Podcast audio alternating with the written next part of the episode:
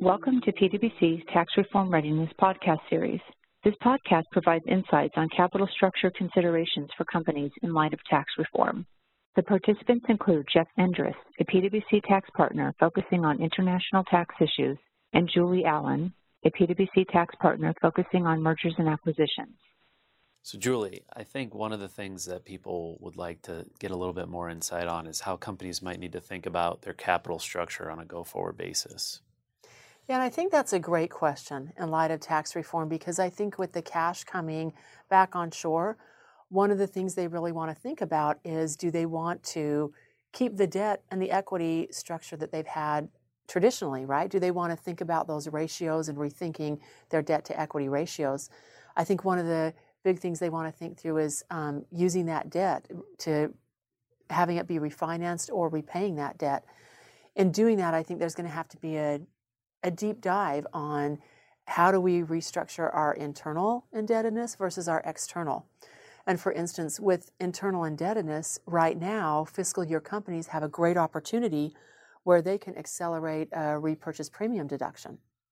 And so um, one thing that I think they really have to think about when they're doing that, though, is doing it the right way. And I can't emphasize that enough because if they, for instance, you know, there's a school of thought that if you use a debt to repay a debt, that instead of getting a repurchase, that repurchase premium deduction in the year of the repurchase, that may kick over and be amortized over the life of the new loan.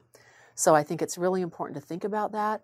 I think there are a ton of other considerations that they can think about um, with internal indebtedness, you know, Section 385, um, thinking about what is the right place to have that debt.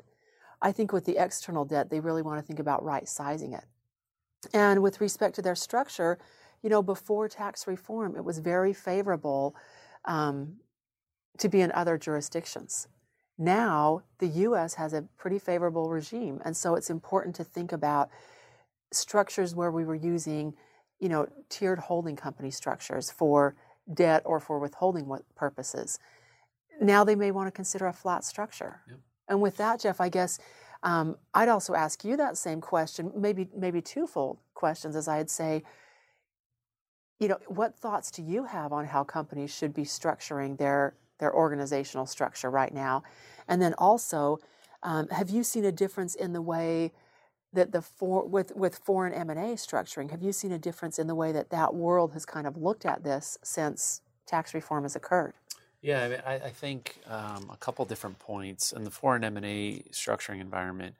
You know, depending on the country that you're potentially looking to do the deal in, there are still um, benefits of having some sort of international holding and financing structure a lot of these jurisdictions would likely give you a deduction for a third party acquisition. And so you may want to still retain a historic holding financing structure to get the maximum debt benefit out of the, the acquisition of the target. Um, one of the things that people used to have uh, holding company structures for in the past was to be able to redeploy capital a little bit more freely. I think in today's environment where you have multilateral multilateral instrument being um, ratified and you have a lot of the uh, European initiatives that are also being passed, you may have more limitations and restrictions on the local country uh, withholding tax and, and other implications. And so you might want to think about is it better to have the U.S. hold those investments directly now that you have a 245 cap A system in the U.S. for a territorial regime? You can pay money back to the U.S. from that foreign country and possibly redeploy it back elsewhere without having to worry about incremental U.S. tax depending on the uh, jurisdictions. Thank you for listening to this podcast. If you would like further information about this topic, please email the participants whose email addresses can be found in the description of this episode.